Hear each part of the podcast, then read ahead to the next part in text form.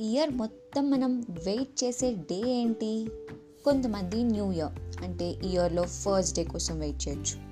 కొంతమంది హాలిడే కోసం వెయిట్ చేయొచ్చు. కానీ అందరూ వెయిట్ చేసేది ఎగ్జైటెడ్గా ఫీల్ అయ్యేది మాత్రం బర్త్డే. అసలు ఈ బర్త్డే అనేది స్పెషల్ డేగా సెలబ్రేట్ చేయడం ఎలా మొదలైంది? క్యాలెండర్స్ వచ్చే వరకు బర్త్డేస్ అనేవి ఉండేవే కాదు. క్యాలెండర్స్ వచ్చిన తర్వాత డేట్స్ గుర్తుపెట్టుకోవడం బర్త్డే సెలబ్రేట్ చేసుకోవడం మొదలయ్యాయి.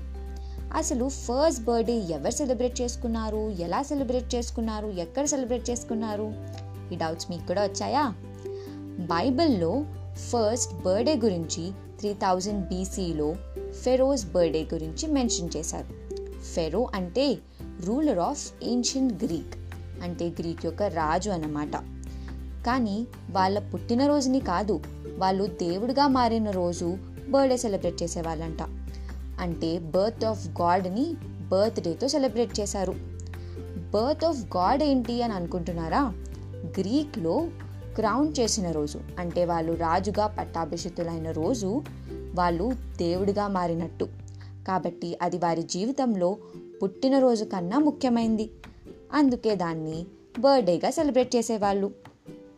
ఇలా గ్రీక్స్ని చూసి ఈజిప్టియన్స్ ఈ బర్త్ ఆఫ్ గాడ్ కాన్సెప్ట్ని అనుకరించి మన జీవితంలో స్పెషల్ డేస్ అయిన పుట్టినరోజుని క్యాండిల్స్ వెలిగించి చెడు దృష్టిని తొలగించాలని సెలబ్రేట్ చేసేవాళ్ళు. ఇలా రాజులతో మొదలైన బర్త్ డేస్ సామాన్యుల జీవితాల్లోకి వచ్చాయి.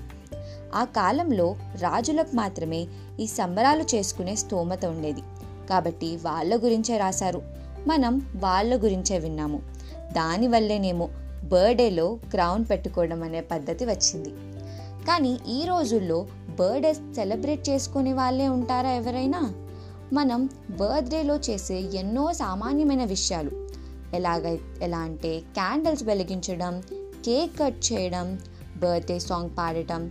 ఇలా ప్రతిదీ ఒక్కోటి ఎన్నో మార్పులు చెందుతూ మనం ఈరోజు చేసుకునే సెలబ్రేషన్స్గా మారాయి.